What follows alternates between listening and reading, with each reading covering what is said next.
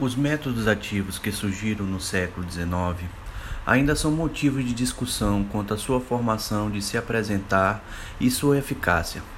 Nas suas metodologias, que hoje são largamente difundidas, eles aplicam na prática elementos simples que podem ser adotados na escola para o desenvolvimento intelectual dos alunos.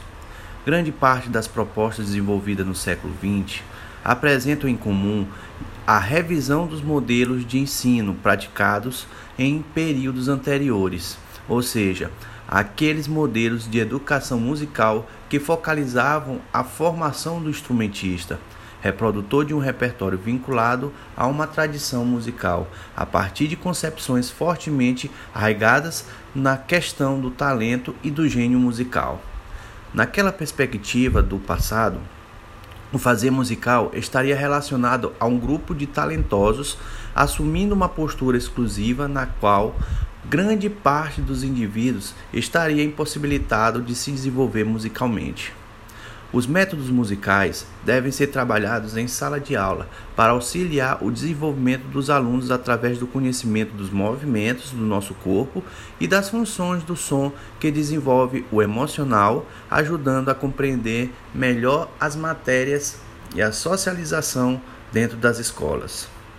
Os métodos ativos devem ser estudados e repensados em sua colocação em sala de aula, observando a realidade do educando e do educador para o seu desenvolvimento, criando propostas educacionais adequadas à escola e à cultura brasileira.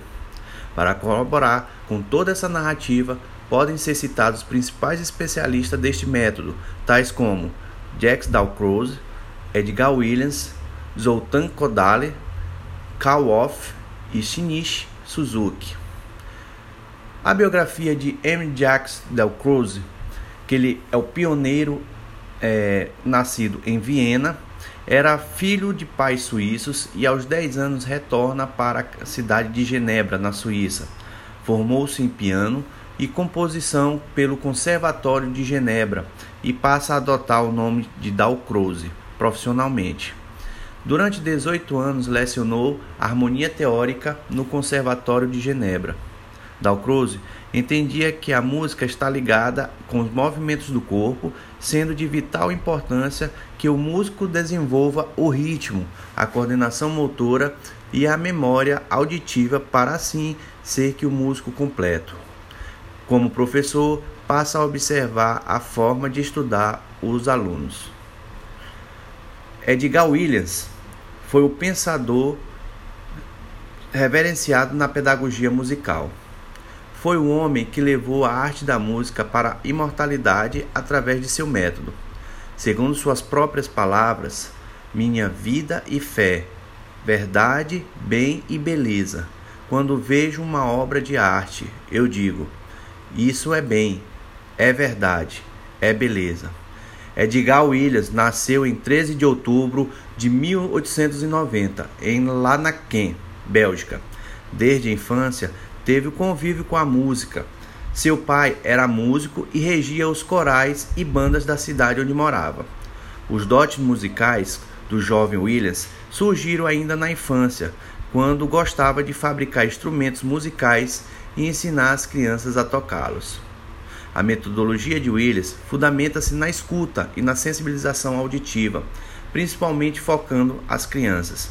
Em sua proposta, Williams dedica-se a dois aspectos: o teórico, que engloba os elementos fundamentais da audição e da natureza humana, e a correlação entre o som e natureza, e, e o prático, em, que organiza o material didático necessário à aplicação de suas ideias à educação musical.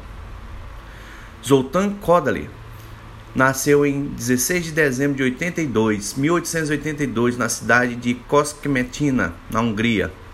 Filho de músicos amadores, teve contato com a música muito cedo. Aos 5 anos de idade, começa seus estudos no piano. Depois aprendeu violino, viola e violoncelo. Ainda gostava de cantar na igreja. Kodaly Conheceu seus estudos de composição na Academia de Música de Budapeste. O maior interesse de Kodaly era na música nacionalista, tema o que acompanhou a toda a sua vida e obra. Ele era considerado como a ideia de registrar a memória musical húngara, porque começou a desenvolver o seu trabalho que tornou um dos grandes pedagogos musicais do século XX. O trabalho dele baseia-se no folclore, que é a memória viva dos costumes de um povo, no seu caso, o folclore húngaro, e para isso excursionou por todas as aldeias e vilarejos esquecidos da Hungria para fazer um levantamento cultural da música que era tocada naqueles locais. Desse levantamento surgiu composições contemporâneas baseadas na música folclórica que era tocada pelo seu povo. Kawoff nasceu em 10 de julho de 1895 em Munique, na Alemanha. É considerado um dos compositores mais destacados do século XX, sobretudo sob sua obra Carmina Burana. Contudo, foi um pedagogo musical e criador do método Orff, que ficou mais conhecido. Com Orff, temos o seu método, a marca do ritmo, que deve ser estimulado nas crianças, ritmo este que está dentro de nós mesmos.